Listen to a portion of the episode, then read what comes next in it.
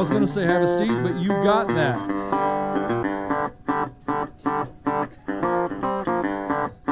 Thanks, worship team. Stewart family, Justin Albiston, thank you. I told them they should go by Stubiston today. That should be their. The band Stubiston leading worship, but I couldn't get anybody convinced. 2019, what a year, huh? Yeah, I got a few days left. You ready for it to be over? You don't know. I'm non committal. You're like, he's setting a trap. You are correct. I'm usually setting a trap. I learned a lot last year. And uh, some lessons I knew. You know how it is sometimes you learn something and then you relearn it and, and then you learn it a little better and a little deeper. And that's kind of what 2019 was for me. Just some, some big things. One of the big, uh, just to share a couple to get us started and to take us where uh, Scripture wants to take us today is one of the lessons I learned. I'm going to give you three or four. One is that your life is a product of your consistencies, not your exceptions. And uh, God teaches me a lot through my waistline because I, I've, I've probably lost 50 pounds this year, and I probably found a lot back a few times. Anyway, so anyway, that's that was a good lesson for me. It's one that I'm taking into my new year. I learned. Uh, I was talking to someone before service this year. In, in that waistline journey, waistline 101, that I have not left my entire life yet, but this year, 2020, man, we're focusing, right? Um, my problem is not, I realize my problem isn't with things, my problem is my relationship to things.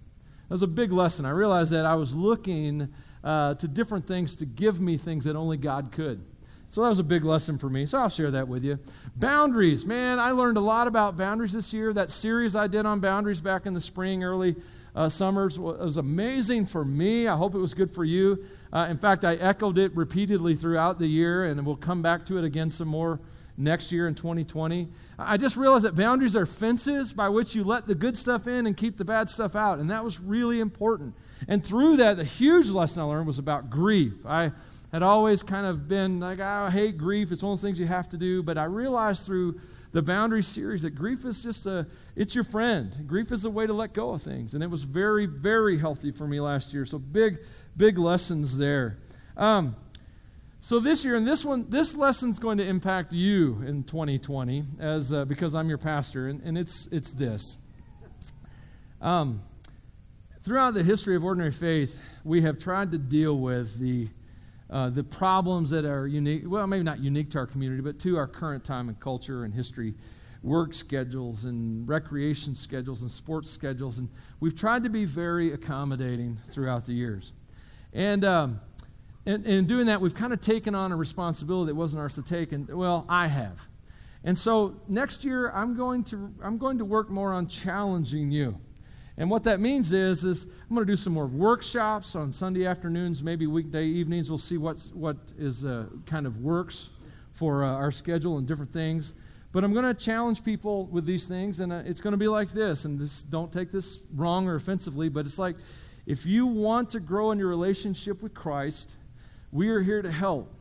But if it's not worth making time to do, there's nothing we can do. And so I'm going to let that go, and I'm going to challenge you to make time next year for Christ. And that's kind of what this sermon today is about. So that, that was, that's been good for me. It helped me let some things go in that regard.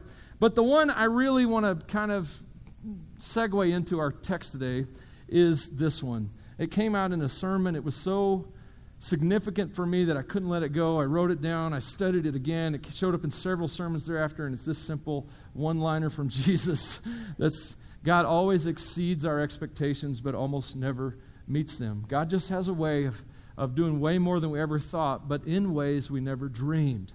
And so, with that in mind, I want to jump into a scripture that we're going to use as, uh, as, as our foundation for today, kind of what we're trying to do. And what I am trying to do is to give you a foundation of habits and practices for 2020 upon which you can build goals and accomplish victory through them. Okay? You with me?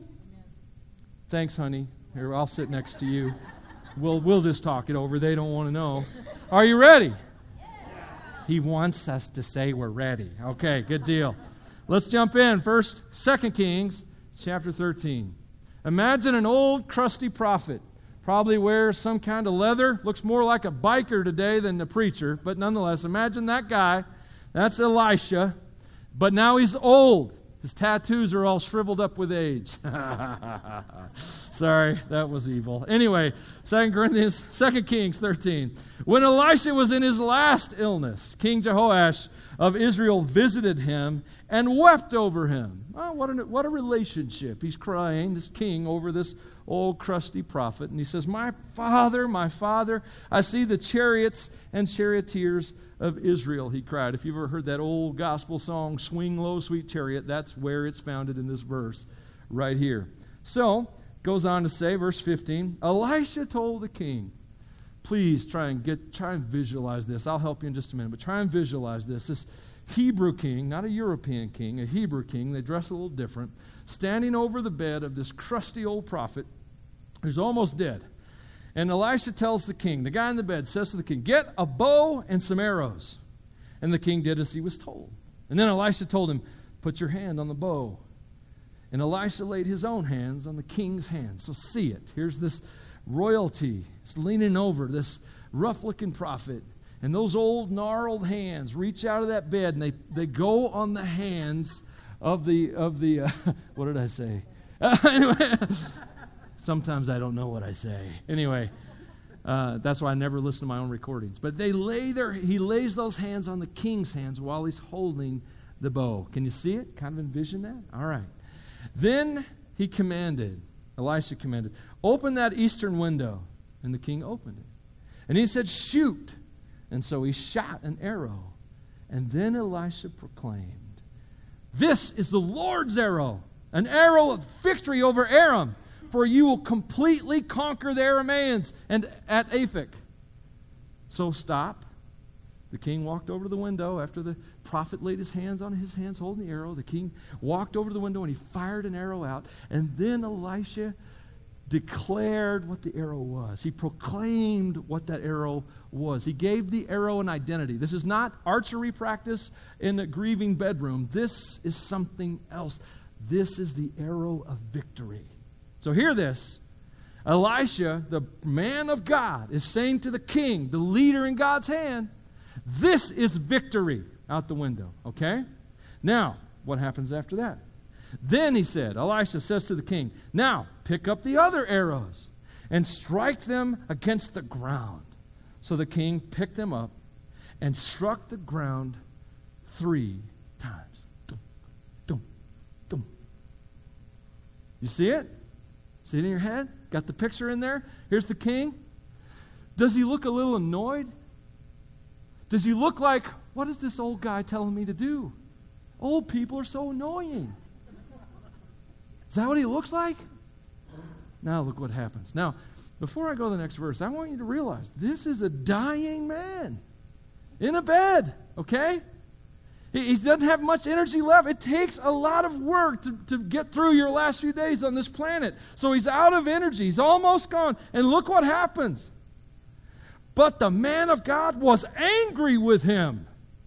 You should have struck the ground five or six times, he exclaimed. Then you would have beaten Aram until it was entirely destroyed. Now you'll be victorious only three times. Then Elisha died and was buried.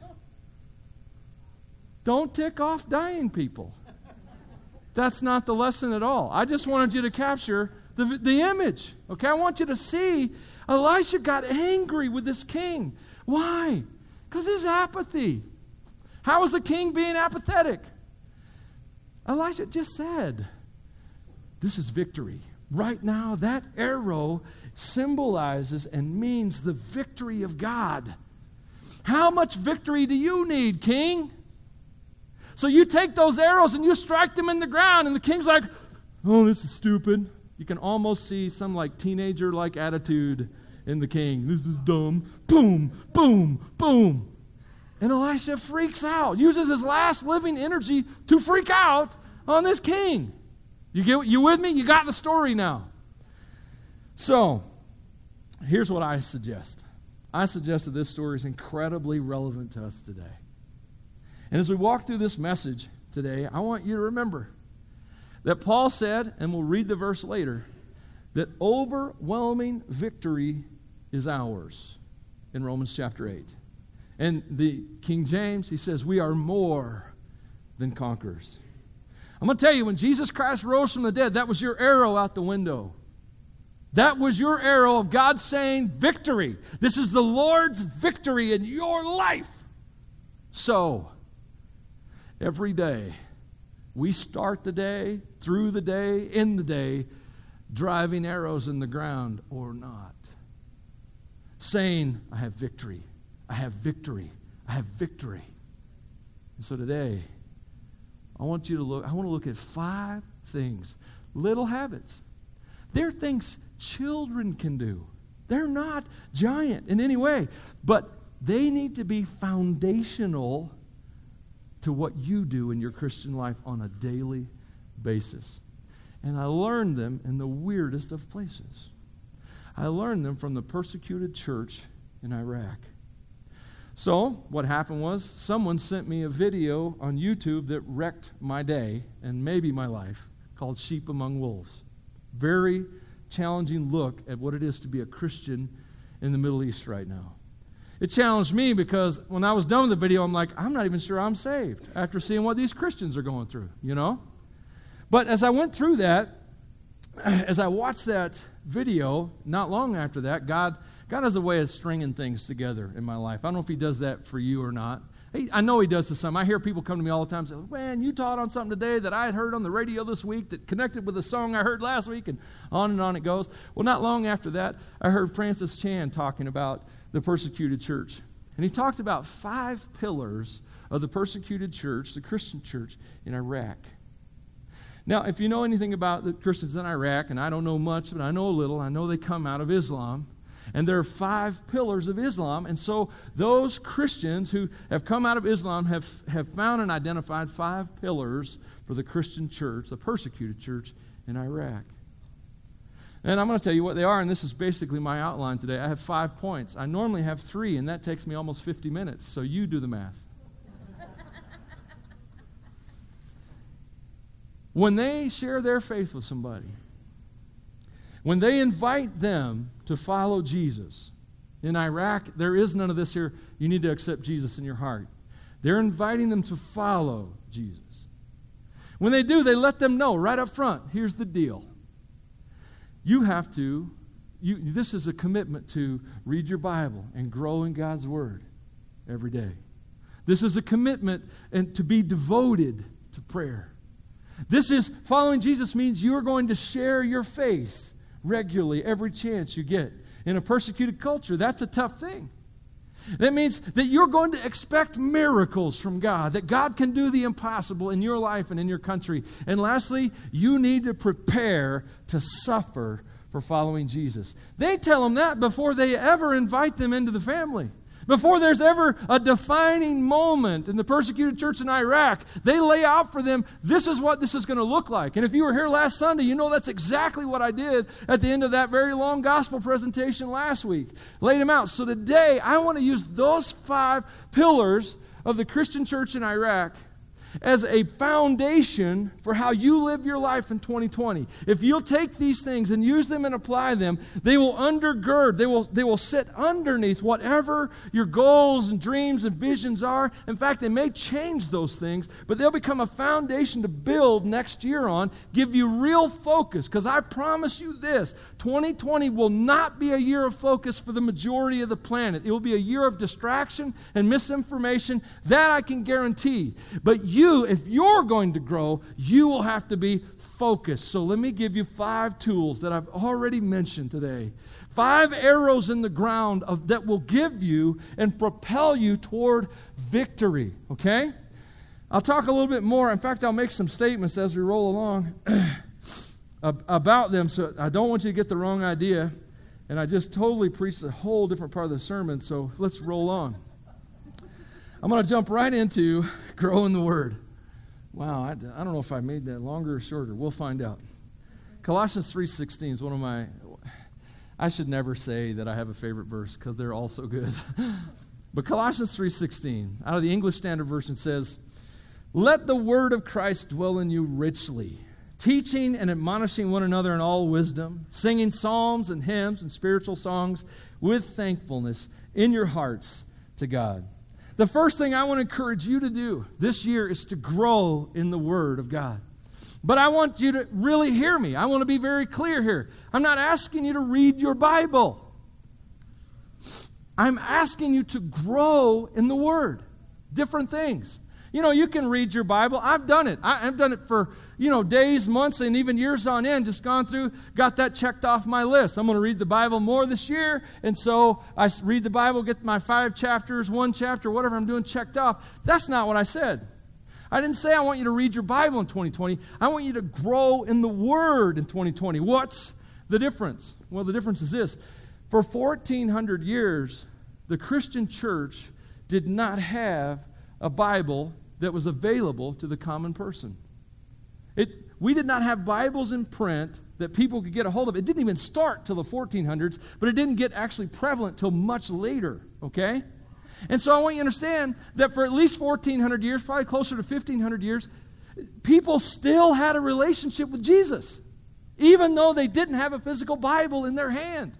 Now, don't go the wrong way with this. Don't sit there and think, well, see, I don't even need to read the Bible. That's not where I'm taking you, dude. That's not what I'm saying at all. What I am trying to tell you is this the Bible is a means to something. This idea that we worship the Bible and we put it up on a platform, that, that's not a good idea. The Bible is a means to a person. The Bible is a means to the person. Jesus told the Pharisees, You'll search the scriptures because you think in them you have life, and they are that which testify of me. Jesus is saying, Get in the Word, but in the Word you're going to find Jesus. Okay? And so it's very important that you and I start to fill our lives with the Word of God. Yes, it means to read your Bible, of course. It may mean to listen to your Bible on the way to work. I'm just telling you to get as much of God's word in you as you can get into you because you that through doing that you're going to come to know who God is, who Jesus is. This is how you're going to to to get God's ideas in you and the more of God's ideas you're going to have floating around your head, the more you're going to identify things God's doing in the world around you. So I want you to grow in God's Word. I want you to be that guy. What guy? The Bible guy. I want you. I know. You're like, Michael, this is crazy. Yes, Everything I'm going to say today is nuts from a worldly standpoint. I get it. I just don't care. When you know the truth, you speak the truth. And here's the truth I want you to be the Bible nut in your family, at job, at your job. I want you to be the one who knows. And I don't want you to preach at them all the time, although it might be helpful to preach at them some of the time. But I want the one who knows, who knows the scriptures well enough that, that you, when you, when things happen, they bring up Bible stories. That when, when challenges come along, there are scriptures that come to your mind and awaken you. When I was 13, uh, a dear friend in our church asked to take me to a conference, asked my parents if he could take me to a conference. And so for a week, we went to this conference down in Memphis, Tennessee. And in that conference, we were taught, I mean, just, oh gosh, just flooded with all kinds of information and stuff out of the Word of God. Through that, the best thing that happened for me was that I was challenged to do two things. One, I was challenged to read through the Bible regularly. Two, I was challenged to memorize large portions of Scripture at 13. So I came back and I read the Bible through like seven times over the next five or six years, which I thought was quite an accomplishment then. And, and th- but also, I started to try and memorize larger portions of Scripture. So I started at 13 and into 14, memorized Romans chapter 6, because, you know, every 13 year old boy struggles with sin. I mean, not so much girls, but boys. I was just checking to see who was listening. Uh, Romans 8, a large portion of Romans 8, I, I got embedded in my heart. Uh, James 1 was one I got embedded in my heart. And for years, even to this day, as I go to sleep, because I was taught this in this conference at a very key time in my life, I would go to sleep quoting and thinking about those verses. It changed my life. My grades went, you know, I was like a mediocre student, and because of that time in my life, my grades went up. Opportunities became available to me. Anyway, I could talk to you all day about the blessings of that. What I'm trying to show you that is that, that we need God's word deeply embedded in us. We need to do that so we can come to know God. Okay? Now here's the thing. I don't want you to misunderstand anything I say today. I don't want you to think, well, I need to go out here and I need to make these five new rules and live my life by. That is, to- that is so not what I'm saying. And I know what's happening in some hearts right now. You took, okay, I need to grow in the Word. You took that as a, like you're like, if I don't do this, God's not going to be happy with me. So I want to clarify something right now. That's not what I'm talking about. I am saying, one, there is only one way to please God, and that's the blood of Jesus. That is the only way. Going to church more, giving more money, uh, reading your Bible more, laying down your life on the mission field. None of those things make you pleasing to God. Do you hear me? Somebody should have said amen right there. Just, none of those things will make you pleasing to God. I'm not talking about making you pleasing to God. The only thing that makes you pleasing to God is the blood of Jesus Christ. I'm talking about choosing God. Choosing God. I'm talking about choosing to get up earlier to spend time with God before you head off in your day. I'm talking about choosing to spend time with God in His Word over next Netflix binging, over gaming, over a recreation that is very important to you. Do you understand what I'm saying? I'm talking about choosing God. Say amen. amen. Act like you understood it, okay? Got it? I think you do. Now, grow in the Word. Number one, drive that arrow deep. I'm going to grow in the Word in 2020. Why? Because I want God more than I want me, more than I want what I've got. Second, devotion to prayer. Second arrow, drive it into the ground. An arrow of victory. Devotion to prayer. The Bible says in Colossians 4 2, I love this verse.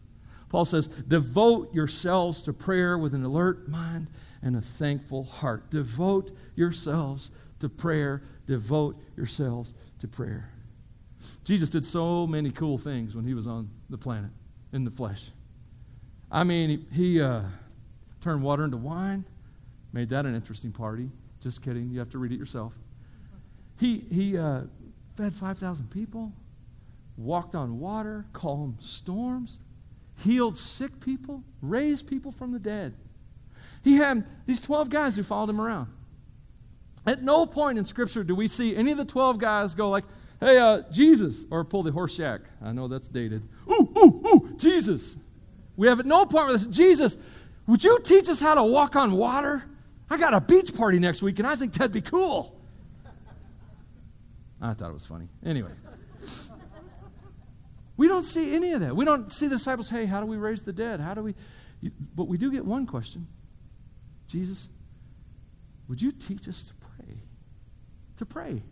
Luke 11, Luke 18, Matthew 18. Would you teach us to pray? I'm sorry, Matthew 6, not 18. So, why?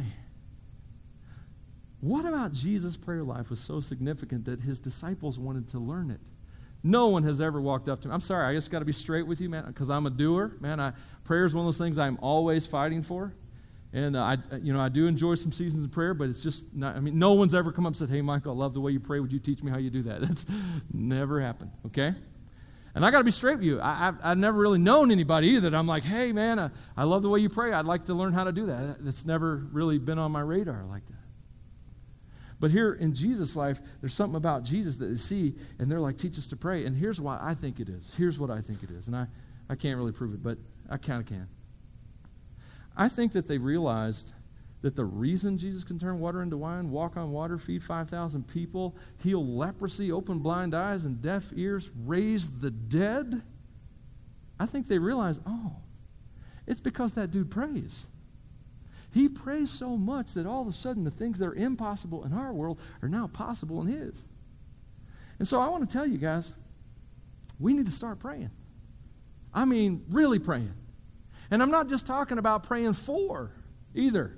I know that you all have things that you need God to do. In fact, I saw, I was watching a Tauren Wells video last night, and they had a quote on the board that said something like, I'm not going to get this exactly right, but it said something like, if all your prayers were answered right now, how would the world change? I was totally convicted because I'm like, well, my world would change. I don't know about anybody else's, you know, but my world would. And I'm just saying, we need to start praying. And here's why. Luke, I mean Hebrews 4:16. Writer of Hebrews says, listen to this. So let us come boldly to the throne of our gracious God. There we will receive his mercy and we will find grace to help us when we need it most. Oh, it's an invitation right there. I mean, if you got an invitation from someone that you admired, would, Would you take it? Like, for example, several years ago, my wife, for a, a, birthday present, I think it was a birthday present, might have been another present, she got me tickets to see Steven Curtis Chapman. You may not even know who he is, but of all the musicians in all the world, there's only one I ever cared to meet, and it was Steven Curtis Chapman. Loved his music, greatly impacted me when I was a young man.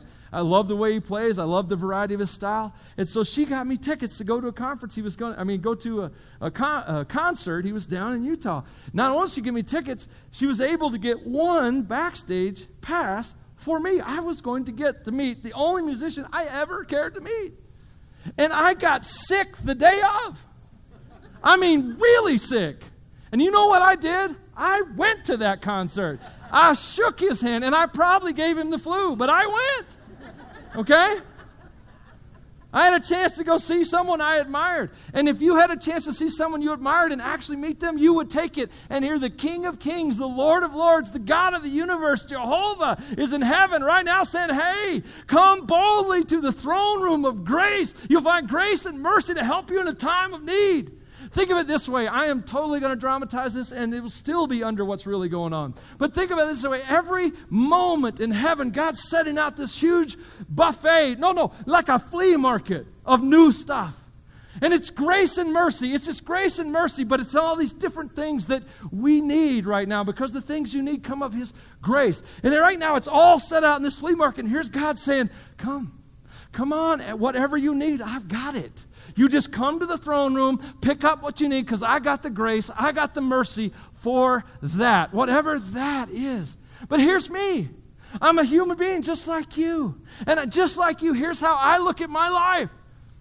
I don't want to trouble the God of the universe with my little problems, which is a very arrogant way of saying, it sounds humble, but it's just one way of saying, I can handle this myself. And I got news for you. News flash. You can't. Amen. You can't. And so God says, I want you to come. And that's what prayer's about. Prayer's about receiving from God. And that's why it's so hard. And from our middle class norms or whatever class you consider yourself, from those norms, we try to meet all of our own needs. But God did not design us, nor did He create us to be sufficient in ourselves. We need Him. We were created to be a vessel that holds the presence of God. That's what we're created for. That's what, that's what the bottomless hole in you is. And so God says, Come to the throne room. And you get everything you need. It's all ready for you. What an invitation. So, tomorrow's going to be Monday. I know New Year's Eve and New Year's and all that stuff is coming. But I want to challenge you to start your day, continue your day, interrupt your day with visits to the throne room where there's all the grace and mercy you need. Guys, we need to learn devotion and prayer. And, the, and one of the reasons, not the number one, but one of the reasons is the world needs things from the church today that are impossible from natural ability. We cannot raise enough money in ourselves. We cannot do enough work. We cannot find enough volunteers. We need things that are impossible. And the only place to get those is the throne room of God. But we'll come back to that in a minute, okay? So, that's your second arrow to drive in the ground devotion prayer. Grow in the Word, devotion to prayer. Third, I hope it's a third. You never know where I'm going. There we go. All right, Romans 1.16. Oh, I want you to hear this verse. I want you to hear this verse so bad. Romans 1.16, Paul writes, I'm not ashamed of this good news about Christ. I, I grew up on the King James Version Bible. And even though I hardly use it anymore, I use a lot of other translations. But I love, there's some things I will never get tired of the way the King James says them. And in the King James, it says, I'm not ashamed of the gospel of Christ, for it is the power of God to salvation to everyone who believes, to the Jew first and also to the Greek. And in this in NLT, it says, it is the power of God at work, saving everyone who believes, the Jew first and also the Gentile. The gospel. I like to call it the gospel. Even though if you don't if you come from outside of church circles, you have no idea what I'm talking about when I say the gospel. I actually think in this case, and usually I try to be use language that makes sense to everybody, but in this case it perfectly fits because the gospel is alien to this world. The gospel did not come from here. And I like to use the gospel because when I say the word gospel, then I have to define it. And when I get to define it, I get to tell you what it really is. Because if I say good news, I mean, even though that is an accurate description, it is an inadequate description of what the gospel is. Because the good news is the all of the news about Christ. Genesis 1 1 to the last chapter, last amen of the Bible, it's all of that news about Jesus. This is the heritage of the believers in Christ. If you're sitting in this room right now and you've had your defining moment, placed your faith in Christ, thrown Christ as Lord of your life on the throne of your life, and He's in charge, then you, my friends, possess in your artillery for this life something called the gospel. And it is mighty to save. Not just, not just from eternity, not just from hell. It is mighty to save every day. It's mighty to save your marriage. It's mighty to save your kids. It's mighty to save relationships. The gospel is mighty to save. Why? Because it's the gospel. Man, you walk around. I like action movies. Anybody else like action movies? Okay, Brandy likes action movies. I got you scared today, don't I? All right, man. Suck it up, Buttercup. Let's get real. Let's jump in. You stay with me, all right? I like action movies. I like Rambo. Even the, I just saw the latest Rambo, and I'm like, Stallone, you getting old, man. I'm just. The next one's going to be dried blood. Anyway. Sorry, you'd have had to. Never mind. never mind. But you watch those movies, and he, you know, that first one, I think he it was the first or second one. He's actually had an M60 machine gun, and he's firing it all by himself because that could really happen. But anyway, and you look at him, go, oh, he's bad to the bone, and I'm like, no, no, he's not bad. It's the machine gun that's bad. You know, he's the guy holding the machine gun. He just knows how to pull the trigger. Christians, you're not bad.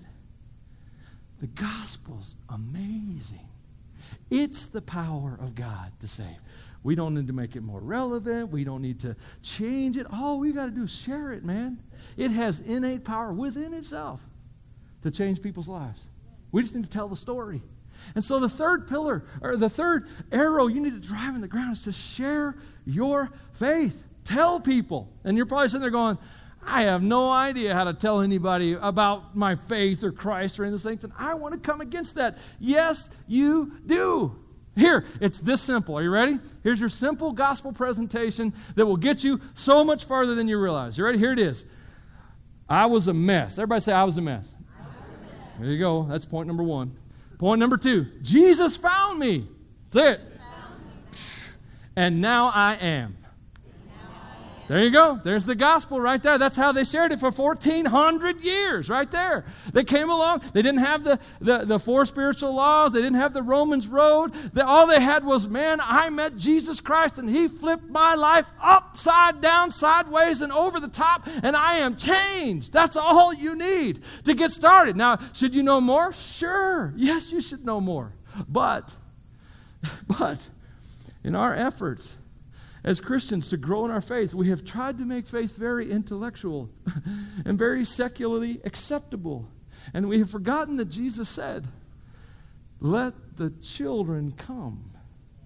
And no one comes into the kingdom who doesn't come like a little child. So, yeah, the, the gospel is infinitely profound and deep, guys. I, I, that's the fact. But it's also amazingly simple. I was a wreck. Jesus found me and he changed me. Anybody can share that story. Anybody in this room can start at least there and begin to share Jesus wherever you are. But I, I mean, it goes so much further than that. I was in business for a number of years before I went full time, and I found all kinds of opportunities to bring the gospel into my workplace in ways that I didn't get sued over. so if you want help with that, let me know. all right. So, now, I will, and I'll just remind you that this is a gift from God, 2 Corinthians 5.18, who brought us back to himself through Christ, and God has given us this task of reconciling people to him. So, guys, let's be those ambassadors. Let's drive that arrow deep. Let's get used to the idea, encouraged in the idea, and motivated in the idea that our faith is something that needs to be shared. Okay? All right, now let's go on to the, the fourth arrow we're going to drive in the ground. And this one here may give you indigestion or it may excite you. It'd probably be one or the other, probably no middle ground. And that's this expect miracles. Expect miracles. I, I, I, tell you what, I think we are entering a time, this is me ranting, so just bear with me. I think we're entering a time in history that is so much like the first century. There's so, in the first century was a time of amazing intellectual development. Most of the philosophies that drive everything happening in our world were born uh, first century BC, first century AD. And, and, and just still around today. That's the world the gospel came to its place in. Still around today. And so I think more than ever, Christians need to rely on the miraculous to display the goodness and the power of God. So, what's that going to take? How's that going to happen? Now that you are in the kingdom of God as a Christian, you have enthroned Christ as the Lord of your life. Now that you are in that kingdom, nothing is impossible. You live in the same kingdom Jesus lived in, and, and Jesus told us that in his, the world he lived in, which was a world in his heart and mind, that even though he lived in a world just like, like ours, that in his world nothing was impossible. So in Mark chapter 9, in that story, Jesus had just come off the Mount of Transfiguration where he kind of peeled back that humanity so people could see what they were really dealing with, specifically Peter, James, and John. He comes off of that mountain and like often happens when anybody comes off a mountain, they typically encounter doubt. And that's what happened with Jesus. He came off the mountain. The foot of it, his disciples had tried to cast a demon out of a boy. The father went to Jesus and he said, Hey, your disciples couldn't do anything. If you could do something, would you do it? And I must confess, that has been my prayer life much in my life. God, if there's anything you could do, I'd appreciate it. So Jesus' answer to this guy says, What do you mean? If I can. Then he goes on, I'm going to read the whole verse. I'll come back to the second part in a minute. But then he goes on to say, Jesus asked the man, or what, what do you mean if I can? Jesus asked. Then he said, Anything is possible. Anything is possible. Hey, Christians, Christians, believers in the room, let me talk to you for a second. Let me tell you this. You ready?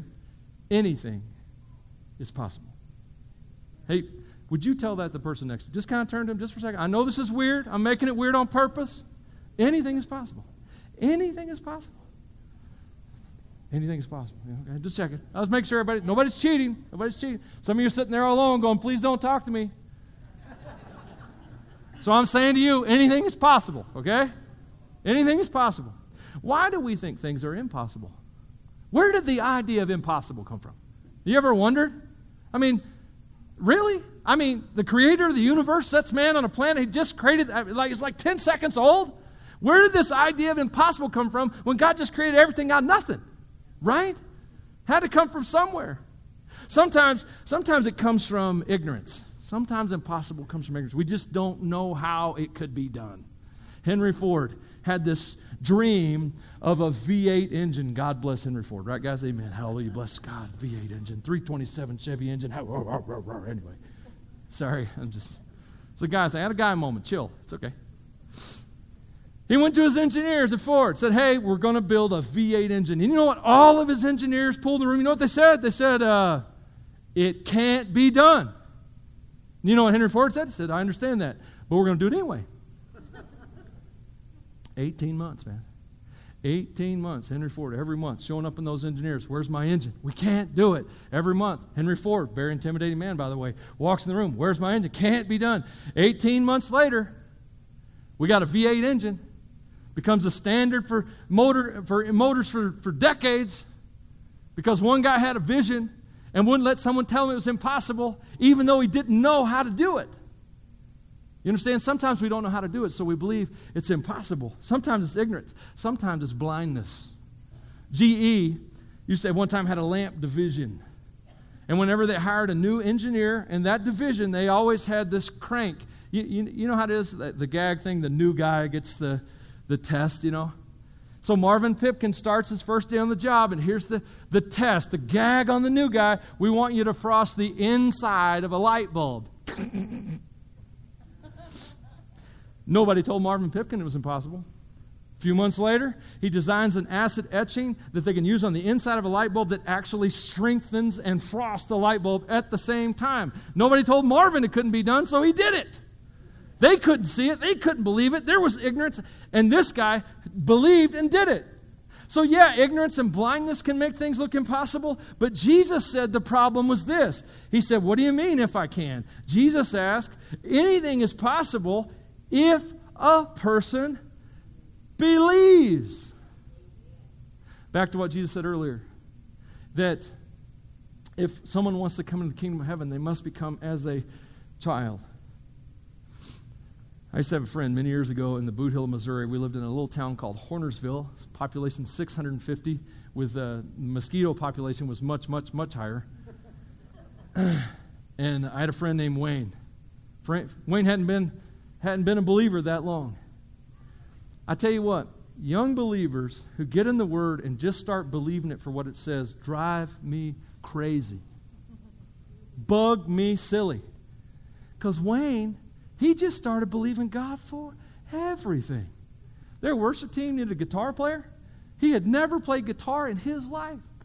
So he says, Hey, the church starts praying and asking God to teach him guitar, picks up the guitar and starts playing and starts like on the worship team within the month, man. Crazy. That's how Wayne rolled. And I was like, because I was a much more mature believer at that point. Wayne, you can't do that. Wayne's sitting there playing guitar, worshiping God, going, You're right, I can't do it. But Jesus can. Woo! Sheesh, man. We need to get a little bit more childlike in our faith. God can change this, whatever this is. I know it's 2020. Some of you have been doing New Year's resolutions for your whole life, every year, every January. All right, this year I'm really going to do it. And you haven't yet. I know. I know yesterday I pulled out my commitments from January of 2019 and I looked at all of them and said, well, that one thing I did okay on. The other 25 I forgot all about. Okay? You been there? Well, guys, it's time to change it's time to change the whole foundation this is all built on. Because up until this moment, you've built everything you've done on what you could do, what you knew, and what you thought. Well, now it's time to expect miracles. Not just in your life, but in your family. Not just in your family, but in your community. And not just in your community, in your church. It's time to expect God to do what God has always done awesome stuff. And here, and how are we going to get there? How is that going to happen? Well, I'll tell you how it's going to happen. It's actually very simple. Jude gave us the key in Jude 120. Jude said, "But dear friends, must build each other up. You must build each other up in your most holy faith and pray in the power of the Holy Spirit. Jude says, hey, build your faith. Because Jesus said anything is possible if someone, what's that word? Believes. Anything is possible if someone believes. So, what we need to work on is the believing part, the faith, building up that faith within us. And also, we need to work on not quitting. Sometimes when you ask God for an oak tree, He gives you a seed instead of the tree. Because He knows you aren't ready to handle the tree yet. You got to grow into it. Does that make sense? So you got to look at these things differently. And so it's time for Christians to start expecting more. Why? Because you live in a new kingdom. A kingdom in which Jesus stood in as the Lord and King of that kingdom and said, Anything is possible. Can you look at your problem right now and say, anything is possible? Anything could happen here. Anything is possible. Amen? That's your fourth arrow in the ground. And the last one, and your least favorite, I'll just tell you that right now. You ready? The last arrow that we need to drive in the ground is that we need to prepare for suffering. Have you ever noticed that the best things in your life typically come on the other side of some pain? Just kind of how things work, isn't it? I'm reading the book right right now. it's funny that you should post that the other day. It's hilarious because I'm reading the book. I'm almost done with it. It's called Can't Hurt Me. I'm, it's not a Christian book. It's got some language in it, but this guy is a psycho, for real. I'm like, I don't know how you're not dead, dude. Um, his story of going through Navy SEAL training, going through Hell Week more than two times, but not quite three, running a 100 mile ultra uh, marathon without any training, and almost dying in the process. Just reading this guy's story has been inspiring, and like, I could never be that dude as well. I'm like, I don't want to die today. But as I read it, I'm also seeing so many spiritual parallels about how that, that, that through pain, wonderful things can happen, as every mother in the room knows, right? So Paul Peter said in 1 Peter 4, Dear friends, don't be surprised at the fiery trials you're going through as if something strange were happening to you. Instead, be very glad. For these trials, listen to this, hear this. These trials make you partners with Christ in his suffering so that you will have the wonderful joy of seeing his glory when it is revealed to all the world. When we go through suffering, we are partners with Jesus. Nobody suffered more than Jesus. Nobody lost more than Jesus. Nobody sacrificed more than Jesus. And when we enter into suffering in our life, listen, you take the things that I'm teaching you today seriously and you start living your life this way, people are not going to understand. Christians are not going to understand. If I had a nickel for every grumpy Christian who told me I couldn't do something, I'd have at least a hundred bucks by now. I mean, there's a lot of them, okay? Nickel doesn't go as far as it used to. I'm, so, so realize when we go through suffering, we become partners with Christ, and nothing makes us more like Christ faster than suffering with Him. Remember, I said that nothing makes us more like Christ faster than suffering with Christ. It makes you victorious over sin.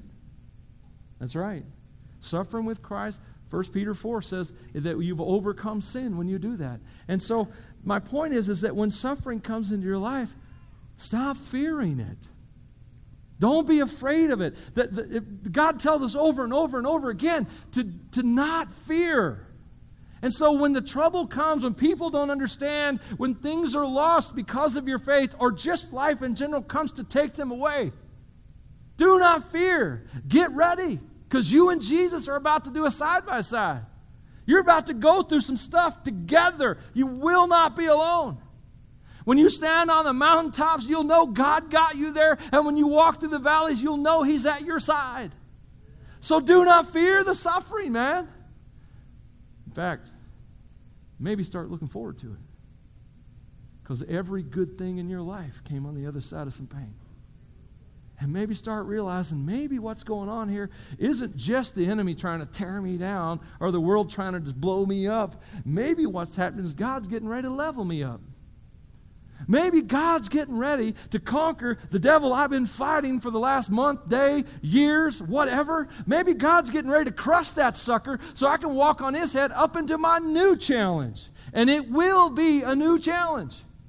Why? Why does God do it this way? I'll tell you why. I, will tell you something you may not have considered. Most of us look at this life kind of like an endurance race. What's, what do I mean? Well, an endurance race, the victory of an endurance race, for most, unless you are really good, the victory of an endurance race is simply finishing the race. I finished, woohoo! I ran 10 blocks, hey! I didn't die. I thought I would when I started, but here I am. Hallelujah. I endured. Woo. What if life isn't an endurance race? What if it's a qualifying race? What if this life is qualifying you for whatever you're going to do in the next? What if heaven isn't just a retirement plan like most Christians think? Most Christians' ideas I suffer here for a while and I try and survive until I die, and then I get to float on a cloud and play a harp forever. And all the guys are going, That stinks. I don't even want to go. That's not heaven. You know what heaven is, by the way? Heaven is God's presence. Heaven is where God is. That's what heaven is. Is it a place? Oh, yeah, it's probably a place. But if God wasn't there, it wouldn't be heaven. It would just be a place. You got to understand that, okay? Jesus, do you know Paul said in 1 Corinthians 6, he said, We will judge angels? we will judge angels. That implies that there's more happening after this. Guys, I'm suggesting that this life's a qualifying race. Maybe it's like basic training, where God uses the difficulties of this life to strip the weakness out of you and nail them to the cross with His Son so that you are set free from those weaknesses to enter into the next life completely powerful and ultimately victorious. Maybe that's what's going on. I'm just challenging you to change the way you look at this life. Because if you do, you'll stop being a survivor and start being a thriver. Let me tell you something survival's great if all you need to do is survive. But surviving will ruin your life if you need to be thriving. You stay in survival mode your whole life, it will wreck you. You have to plan for a future.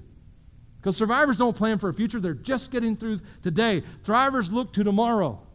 Does that make sense?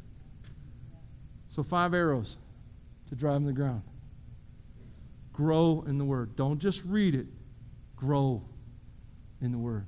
Devotion to prayer. You need resources that are not available to you in this realm. They are available to you in a throne room in which you have an open invitation to enter at any moment. Share your faith. We are now here as ambassadors of Jesus Christ. We are here living our lives in a way that beckons people to return to God. Expect miracles. God's going to do amazing things in your life. He's going to surpass everything you could possibly dream of. And prepare for suffering. There's going to be difficulty. There'll be pain. There'll be losses. Things will not go as you expect. That's what this life is. The next life is better. If you live your life like this is all you get, that this life is all there is, you're go- you're just a survivor. You got to live for something bigger, something longer, and something that's past your expiration date. Let's bow our heads. Thank you, Lord. I thank you that we as believers have a Lord and a King who knows what's going on and knows how to lead us. I thank you that you saved us and the price you paid on Calvary pays for everything, not just our sin and failures in our past, but for a future that's beyond our wildest imagination, a future that you are more than happy to tell us about according to what we read in 1 Corinthians chapter 2. And so, Lord, I just ask you in the name of Jesus, to, as you walk among the room, as the Father just settles upon the room, as Holy Spirit works in hearts, that you would compel us to, to something larger next year, a new foundation, a new hope for victory, one that will sustain us through the setbacks, one that will, will lift our head when it's beat down. Lord, I pray that you would help us to drive these arrows deep in the soil of our lives arrows of victory and convince our hearts that we are more than conquerors through Christ who loves us, that we have overwhelming victory. Convince our hearts that now nothing is impossible. Would you build that foundation, the actual foundation of Jesus for us, and then show us what to build on it? In Jesus' name I pray. Amen. Let's stand.